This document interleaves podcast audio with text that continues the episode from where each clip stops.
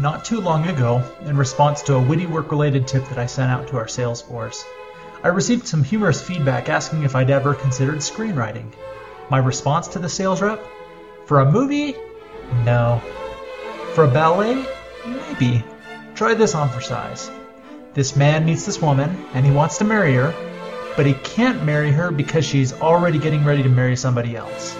So they all dance around for a couple hours. Do a lot of that up on the toes business in parentheses. I'll reaffirm what I told my coworker when I said that I've never heard of Brian Regan. But seriously, the question asked in jest has stuck with me over the past few weeks. Although I smiled at the suggestion and immediately blew it off, I'm giving it some more thought and might just go for it. So, for your entertaining pleasure, I'll now present to you a synopsis outlining my screenplay that could one day shake the foundations of Hollywood, entitled The Colony. In the wake of the nuclear fallout that destroyed 95% of the world's population in World War III and rendered two thirds of the surface of the Earth toxic and unable to sustain life, survivors gathered to nine colonies scattered across the planet that were surrounded by giant airtight bubbles, protecting humanity from extinction. Survivors united under the leadership of those brilliant scientists who had created these life-saving colonies as they sought to rebuild humanity. The Constitution of the former United States would be the foundation of this new society, maintaining liberty and preventing dictatorship in this fragile New World Order. Unfortunately, this sacred document had been destroyed along with Washington, D.C. The informational supernetwork, once known as the World Wide Web, had crashed midway through Armageddon and the Constitution now existed only in fragments. Relying on the memory of former professors and lawyers, and those electronic and printed fragments surviving the apocalypse, the colony's leaders were able to reconstruct the governing document. Since the Constitution in the former United States had been founded upon a united belief in a supreme creator, the separation of church and state was abolished in the New World Order, and one single religion was universally accepted and adopted in the colonies of the order the Church of the Elect espoused beliefs from dozens of different Christian sects and other world faiths. In such a small and fragile society, a constitutionally dictated judiciary was crucial in providing a constant, accurate interpretation of the governing laws. Nine gifted scientists, who had been instrumental in saving mankind, were unanimously elected to fill the nine seats at the Supreme Court. As the walls between the secular and religious worlds had been abolished, this high court was more commonly referred to as the Brotherhood, which also served as the high council that led the elect of the church. Even in this utopian society, there were a small number of anarchists who yearned to claim power for themselves. These would-be dictators were both despised and feared among the elect, who loathingly named these anarchists the Fallen. When discovered, the Fallen were banished from the colonies and released to the certain doom of the outside world, the Fallout, to protect the Constitution from tampering by agents of the fallen, the Brotherhood encoded the all important document in a brilliantly devised, unbreakable digital code, and uploaded the governing laws to computers that were stored in highly secured vaults in each of the nine colonies. The brother overseeing each colony would decode and read from the Constitution each week during worship services to teach the elect the laws that would save them from another apocalypse. The elect lived happily and at peace, satisfied with their individual rights to life, liberty, and the pursuit of happiness. Among their rights was the freedom to teach. Education was critical in restoring those technologies and comforts of the old world. The freedom of dress, persecution based upon fashion styles, was strictly prohibited. And freedom of the pigeon. Since doves had become extinct in the wilds of the fallout, the pigeon a species indigenous to the cities of surviving humans, had become the New World Order's symbol of peace and deliverance. Every citizen of the Order had the right to wear charms and maintained protection from unlawful church-induced seizure. Generations passed in peace as the Brotherhood and the elect struggled to rebuild what had been lost. But there arose a minority of those who did not consider themselves among the fallen, and yet felt that something was missing from their utopian government.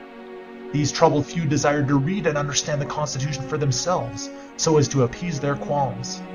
Why was the document so carefully guarded? If the government was by the people and for the people, why did the people not have access to the praised parchment? Why did the Brotherhood elect its own? Shouldn't the people do that? And why did the Brotherhood live in such extravagant palaces when the people lived in bland, uniform communal complexes? Among these self proclaimed constitutionalists was a young scientist named Liam Dalton.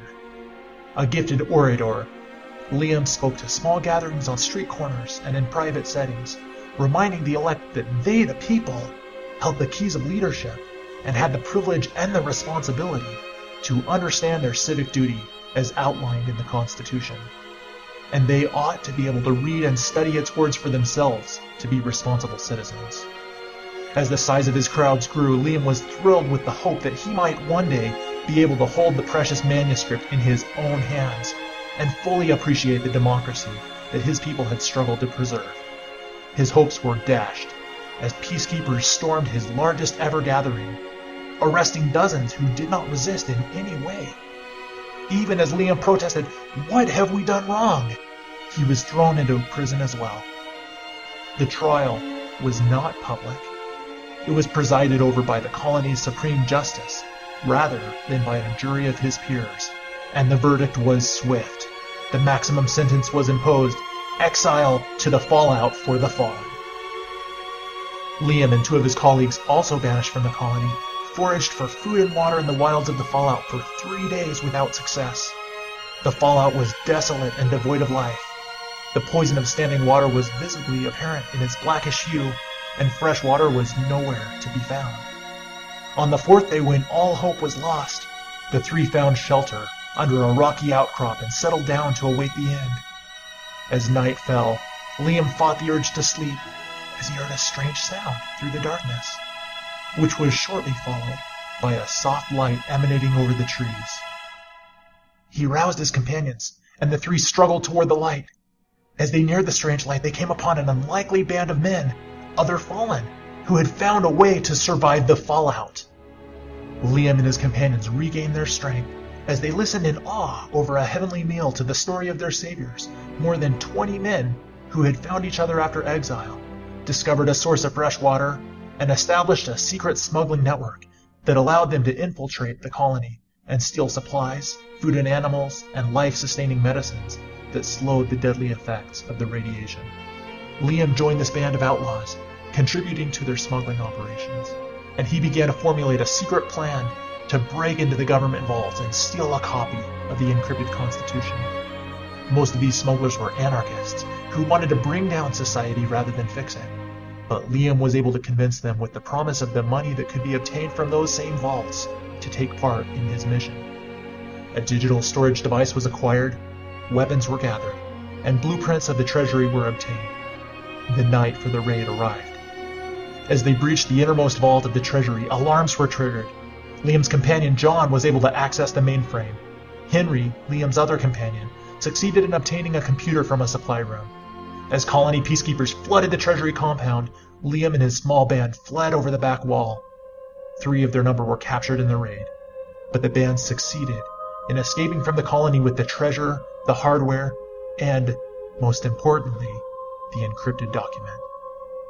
Over the next two years, Liam fully devoted himself to breaking the code so that the Constitution might be made publicly available to the people. During this time, the Brethren succeeded in developing special bodysuits that enabled safe passage through the fallout. Peacekeepers began to venture into the wilds in search of the outlaws. Tomas Less was appointed as chief commander of the Peacekeepers and led the task force that was commissioned to crush the fallen rebellion. Through intense interrogation of the smugglers captured during the raid, Less was able to study and analyze the movements of the fallen and nearly intercepted them on many occasions. On the other hand, Dalton's influence continued to spread within the colony among a growing number of constitutionalists who anxiously awaited the decryption of the document. With their help, Dalton was able to bribe officials and move in and out of the colony in secret in order to gain access to computers and other necessary tools to aid him in his decryption. What ensued was a tale of intrigue, spies, bribes, narrow escapes, aliases, safe houses, covert communications, and more. Les's hatred for Dalton grew daily as he developed a personal vendetta against this lawless anarchist. With each passing day, the elect were in increasing danger as Dalton got closer to fully decoding the sacred document. When peacekeeper agents confiscated some disturbing writings from the quarters of a known constitutionalist, Dalton's plan to institute anarchy among the elect became clear. The manuscripts contained an altered version of the preamble and Article 1. By releasing a corrupted version of the Constitution to the populace, Dalton was trying to incite chaos and confusion over the governing laws. Les couldn't simply exile the constitutionalist traitor to the fallout, as this man would surely join the ranks of the fallen. So, for the first time since its establishment, the colony held an execution. Before a public crowd, the man was burned at the stake.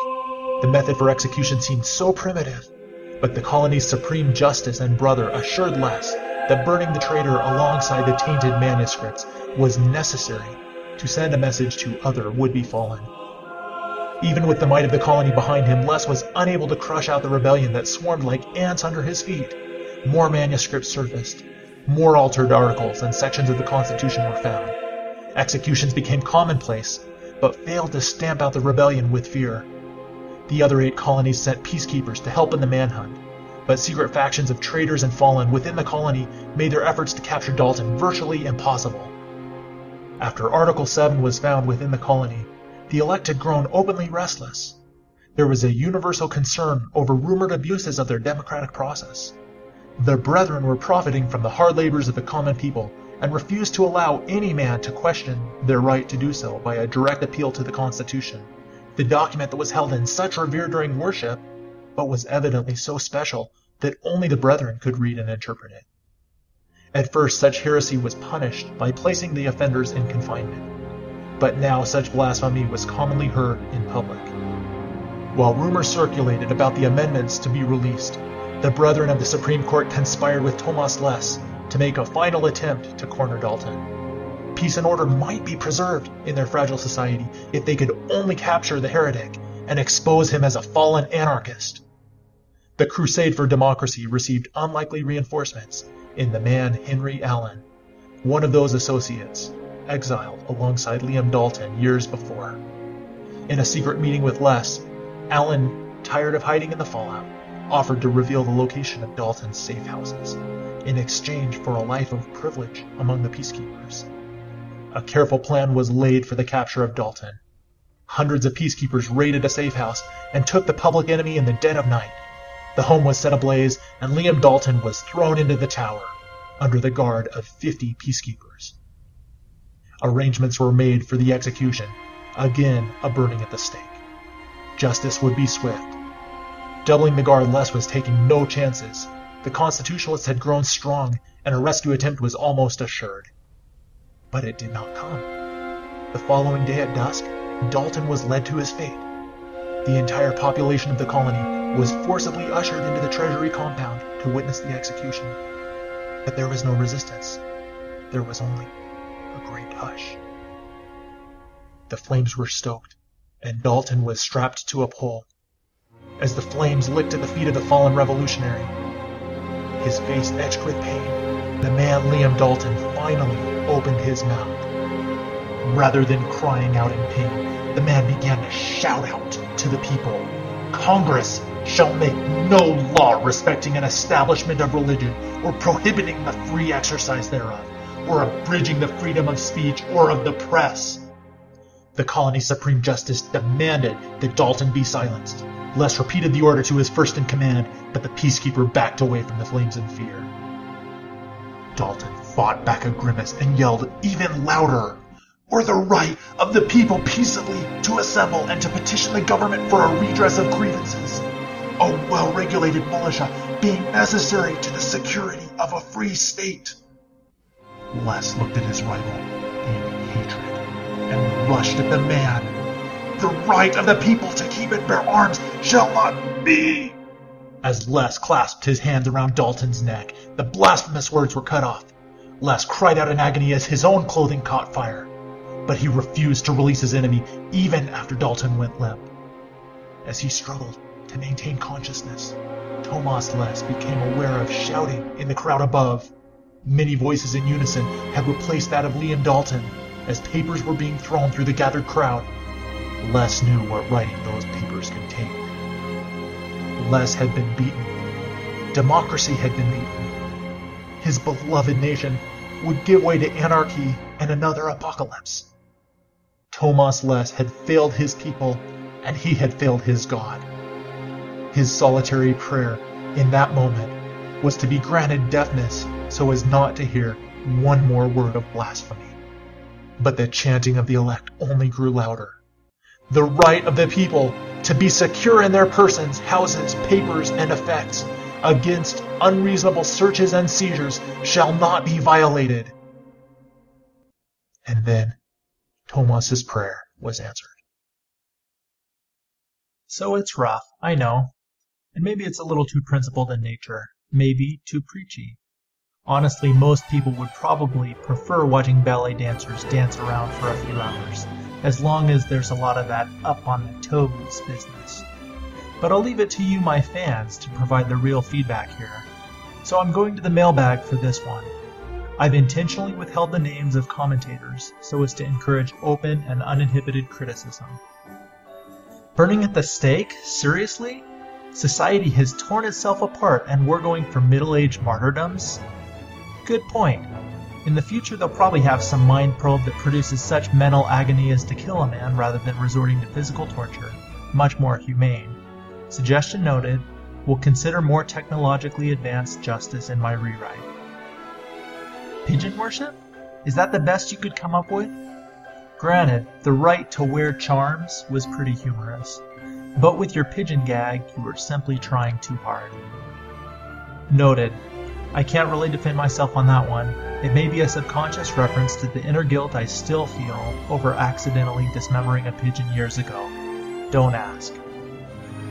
On behalf of PETA, we would like to officially extend the Award for Lifetime Ethicalism for your courageous and bold intervention in behalf of one of the most unethically treated animals on our planet. We would like to award you $10,000 towards the production of the colony provided you consider changing the name to The Preserve.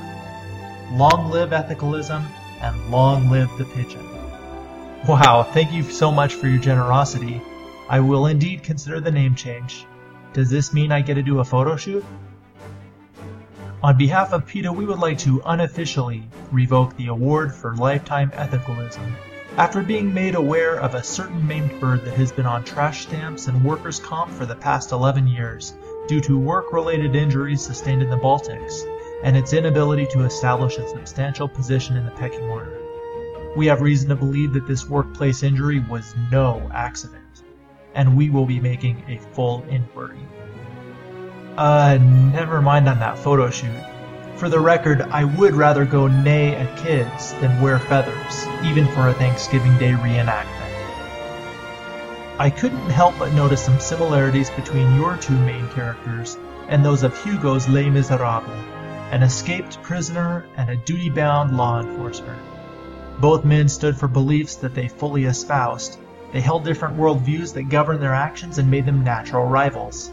Did this classic tale of justice and mercy in some way influence you? And should we be concerned about plagiarism? Very insightful.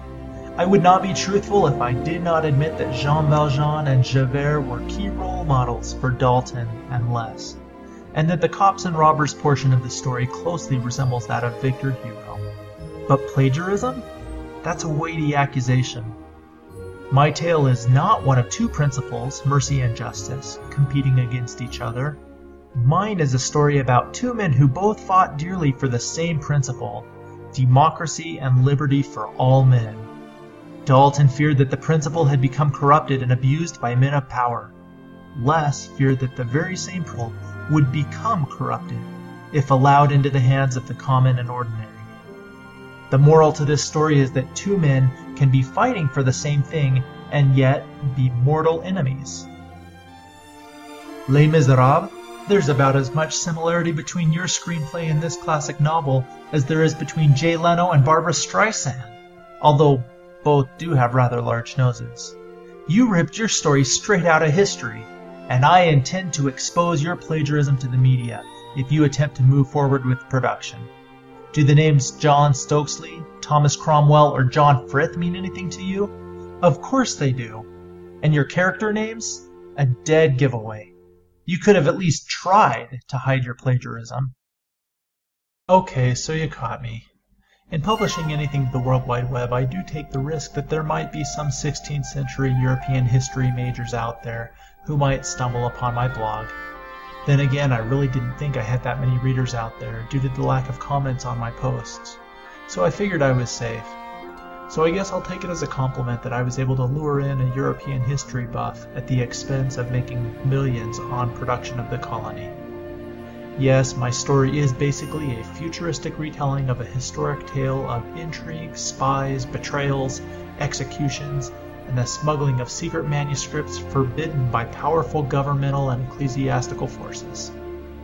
But I do think plagiarism is a little harsh. I prefer to think of it as borrowing.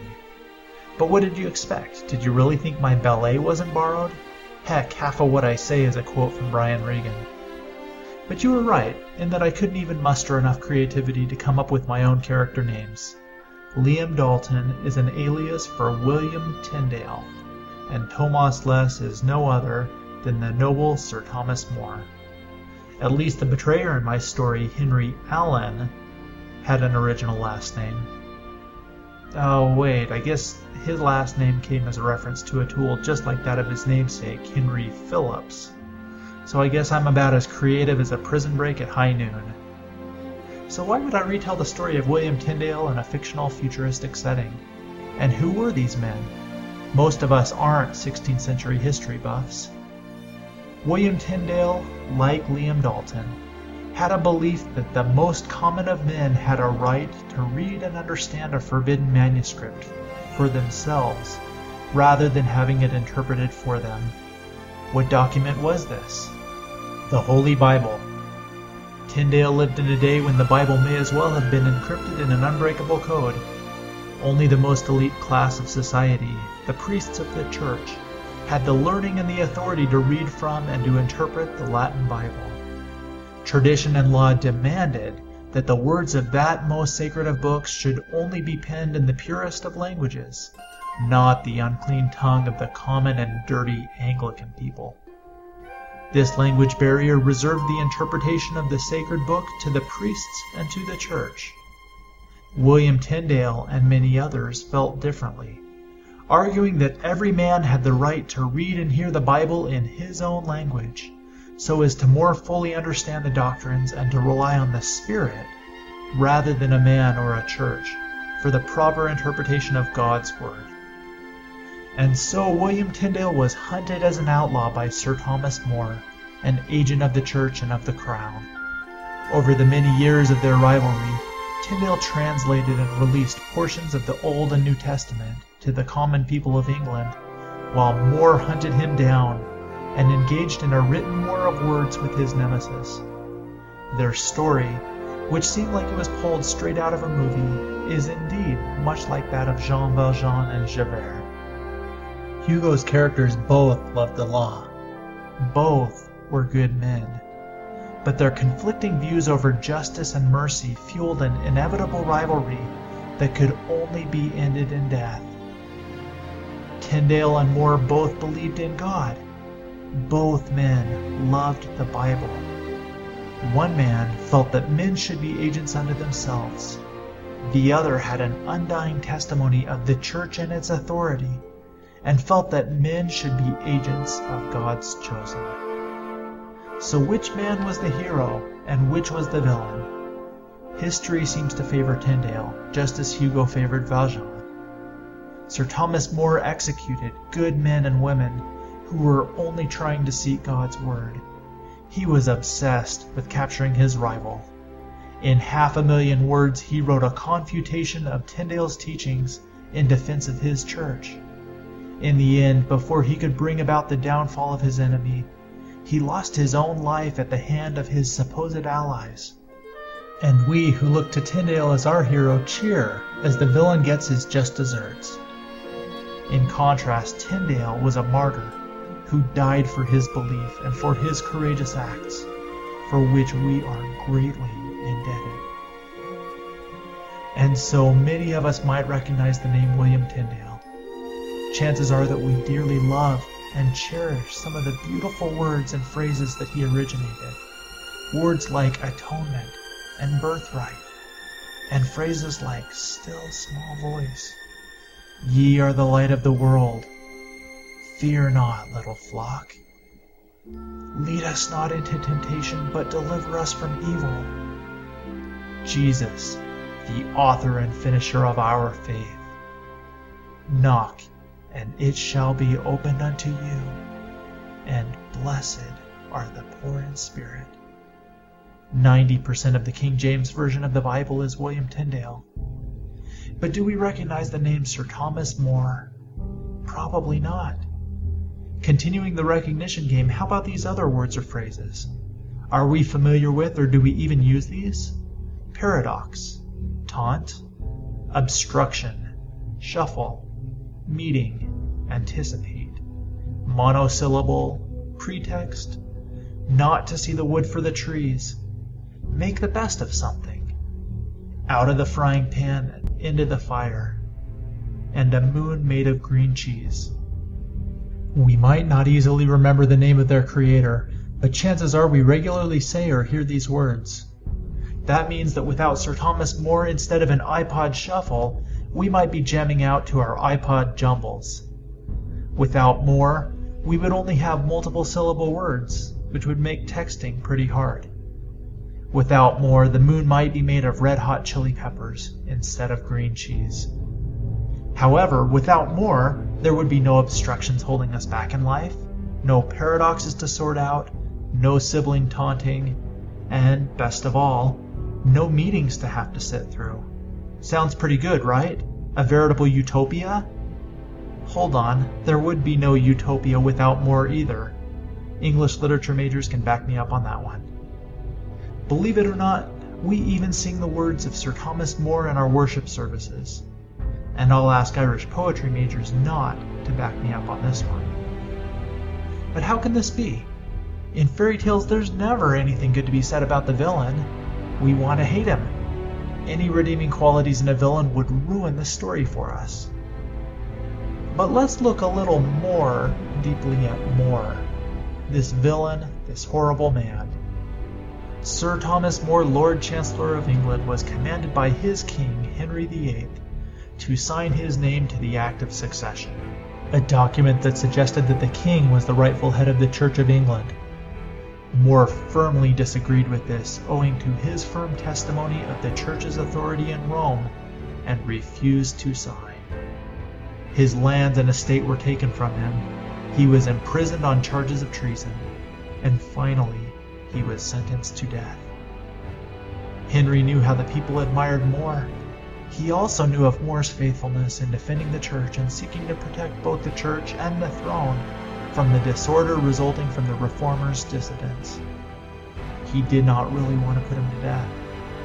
In a play called A Man for All Seasons, which depicts this story, King Henry sent More's wife and his daughter Meg to see him in prison, hoping that they might urge him to take the oath. More's daughter reminds her father that he had always taught her that God regards the heart and not the words of the lips. She begs him to say the words of the oath, and in your heart think otherwise. Sir Thomas replies, What is an oath but words we say to God? He then cups his hands and continues, When a man takes an oath, Meg, he's holding his own self in his own hands, like water and if he opens his fingers, then he needn't hope to find himself again. Another character, a friend named Norfolk, asks More, Can't you just do what I did and come with us for fellowship? Sir Thomas replies, And when we stand before God and you are sent to paradise for doing according to your conscience, and I am damned for not doing according to mine, will you come with me for fellowship? when Sir Thomas More approached the scaffold, condemned to beheading, a more humane death than that planned for his rival Tyndale. More spoke to his accusers, and these words were truly his, and not those from a movie. I verily trust, and shall therefore right heartily pray, that though your lordships have now here in earth been judges to my condemnation, we may yet hereafter in heaven merrily all meet together to our everlasting salvation. For myself, at least, I've now ruined this story of William Tyndale and Sir Thomas More. I can't hate the antagonist. He may have not had the same open mind and heart that Tyndale certainly had, but he had a good mind and a tender heart nonetheless. We hear that in his words, those spoken and those put to paper. So I must confess, the real reason for the colony and for that plant in my mailbag audience was to provide some context so I could share a few thoughts about one of my favorite hymns. Yes, that letter was a plant. There probably aren't any 16th century history majors tuning into Sermons of the Heart. Though, whatever your major, I would love to read your comments and hear your feedback. My thoughts about this hymn go along so nicely with the story of Tyndale and More, men who both loved their God. The words mean so much more when you can think of their author as a misunderstood villain who had such a strong testimony of his convictions that even though he was the cause of many martyrdoms, he himself became a martyr as he gave his life for his testimony. Only as I prepared to publish my blog, I noticed one tiny little oversight in my research. The author of this hymn is Thomas Moore, since you're all so much more observant than me, you're shouting out, Mike, there's an extra O in there. Me? I'm thinking something a lot less intelligent. Something like, oh, ampersand, pound, star, percent, exclamation mark. A quick search on Wikipedia confirmed that, rather than the Lord Chancellor of England, Thomas Moore was a talented Irish poet. Well, shoot, there goes my blog for this month.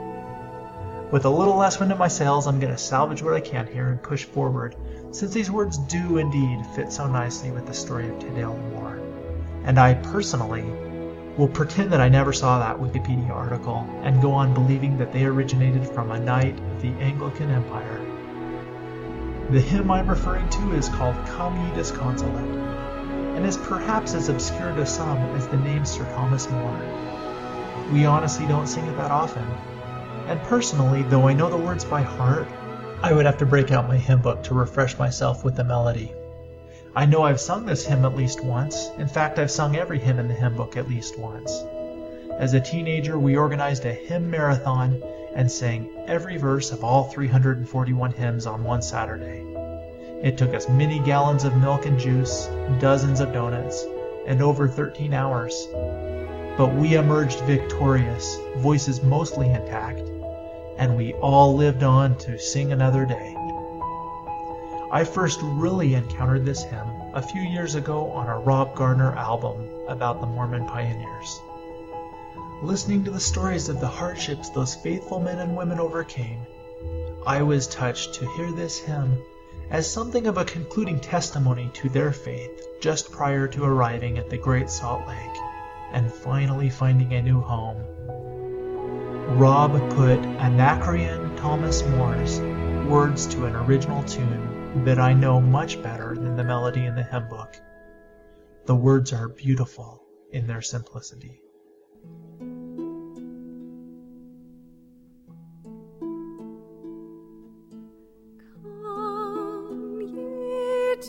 Come,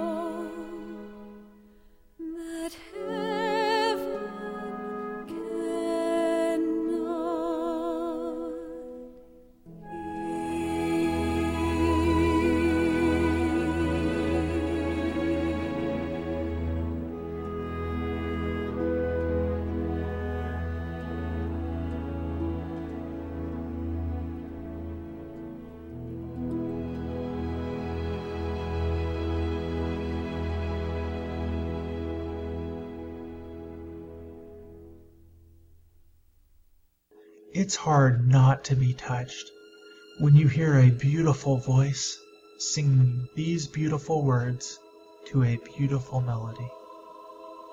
And I'm suddenly right there, hugging that wearied pioneer, holding Tyndale's hand during his last few hours, and even wiping a tear after hearing Sir Thomas More's final words to his friends.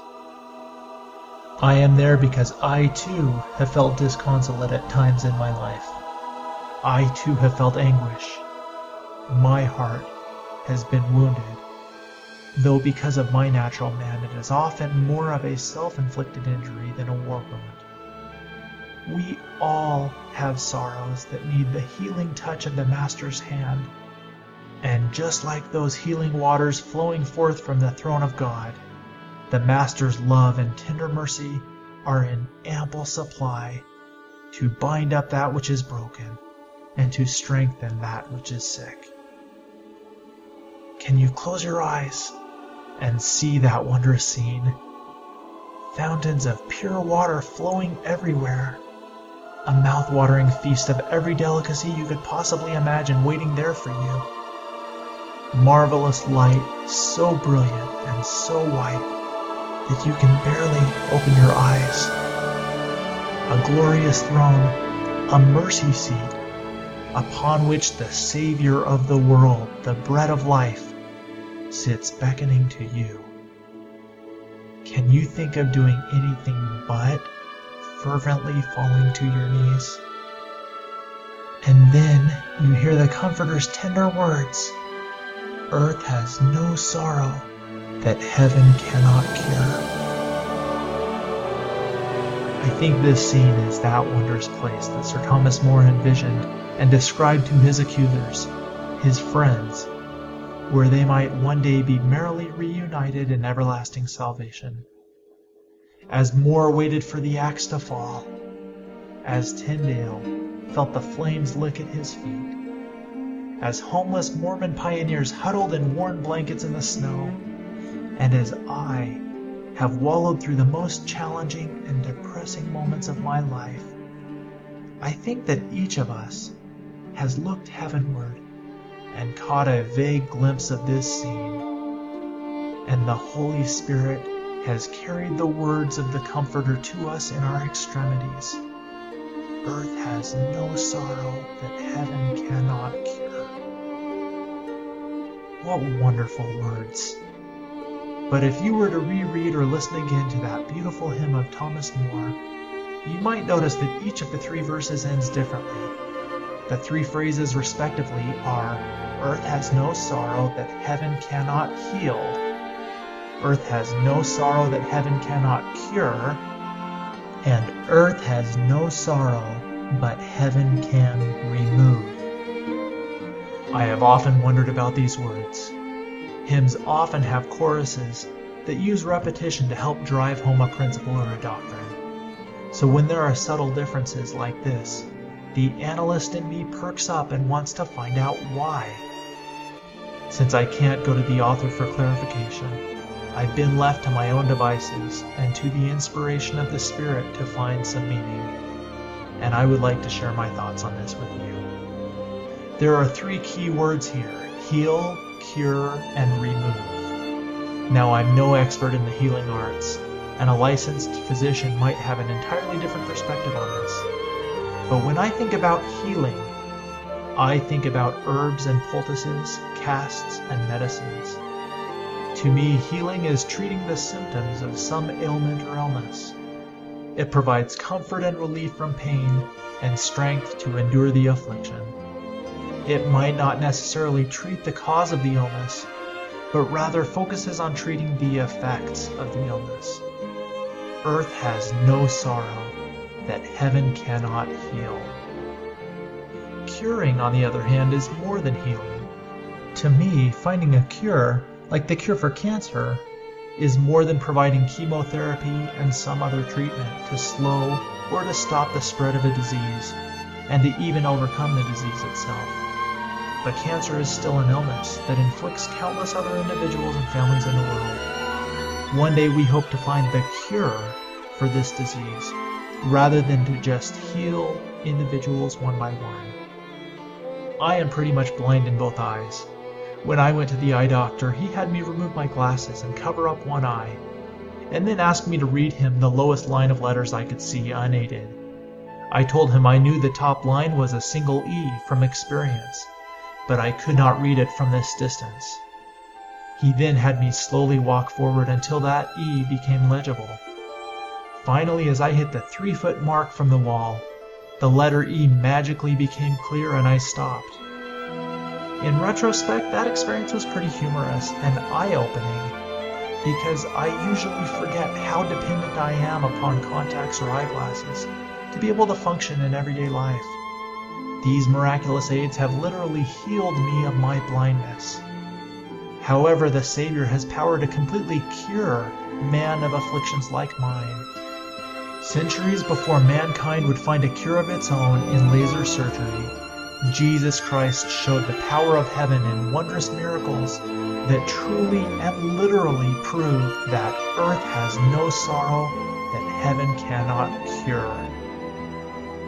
We look to wondrous technologies like laser eye surgery to testify that medicine has come a long way in finding cures to common illnesses. Through surgery, specialists can literally extract diseased tissues and organs and cure the most complex of problems. And these cures are often lasting, in that the ailment is truly conquered and does not return. But after surgery, the patient carries with them both literal and figurative reminders of the difficult past in the physical and emotional scars that are left behind after the miraculous transformation. So, when Thomas More says, Earth has no sorrow, but heaven can remove, I find this to be the most powerful promise of the three.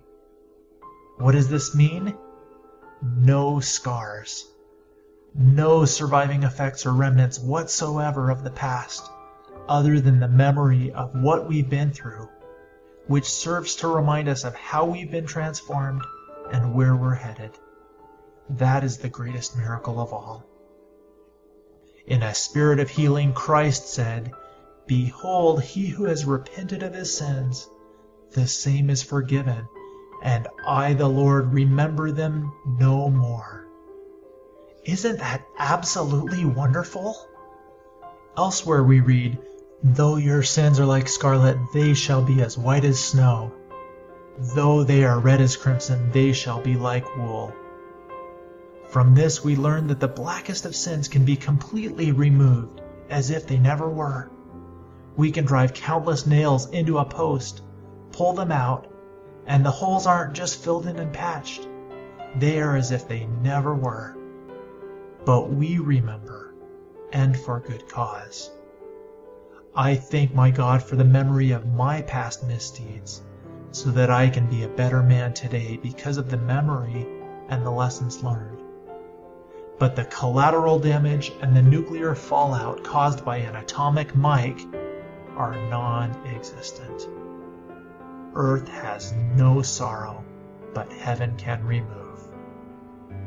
To me, there is a difference in these three words heal, cure, and remove. I'm grateful for those differences. The master physician has the power and the knowledge to accomplish all three ends. But like any good doctor, Jesus Christ counsels with us and allows us to ultimately decide which course of treatment we wish to pursue. There are some patients who will elect to let the disease run its course. They've fought a good fight but the difficulties and side effects of treatment to them are not worth the possibility of added months or years. There are those who are frequenting the spiritual pharmacy, looking for home remedies and miracle drugs to ease their pain and their afflictions.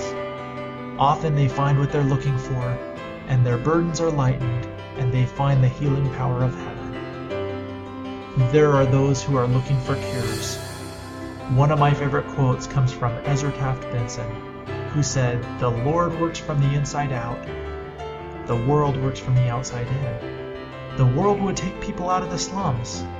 Christ takes the slums out of people, and then they take themselves out of the slums. The world would mold men by changing their environment. Christ changes men, who then change their environment. The world would shape human behavior, but Christ can change human nature. What does this mean?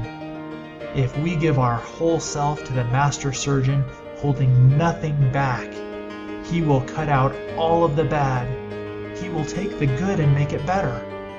He will change our very natures and make us the best we can be, because He will help us become even as He is. But we must first allow Him to work His miracle.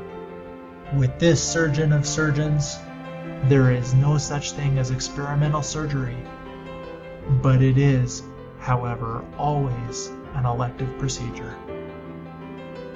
Finally, we must be willing to let go of the past. Christ is eager and ready to forgive. He is anxious to forget. Isn't that great? But as humans, though we might be able to forgive others, the very hardest people to forgive are ourselves. The surgeon cannot remove the cancer without our consent. Again, he lets us decide how we wish to be treated. He is skilled. He will not make mistakes. There will be no scars or side effects. But this can only happen if we choose to let go and do not leave any scars of our own. That Sir Thomas More in his own right was a pretty good man. Until I thought that I learned the author of this favorite hymn of mine, I found it pretty easy to vilify this Javert, who so desperately sought to prevent the translation of my cherished King James Bible. But I am grateful that I had the chance to learn a little more about More and to see his goodness and his humanity. And I'm grateful for this powerful lesson that he and an Irish poet have taught me. Earth has no sorrow but heaven can remove. This very moment I know which course of treatment I want for my sorrows and afflictions. The difficult part will be remembering the way I feel right now, thanks to this beautiful hymn, in those moments of trauma when I am faced with a difficult decision. Emotions and fears will get in the way, making it hard to see the wood for the trees, and to remember that it is the master surgeon who will be my primary care physician when I need him most. The Lord is my light, the Lord is my strength. I know in his might I'll conquer at length. My weakness in mercy he covers with power, and walking by faith, I am blessed every hour. The Lord is my light, he is my joy and my song. By day and by night, he leads he leads me along.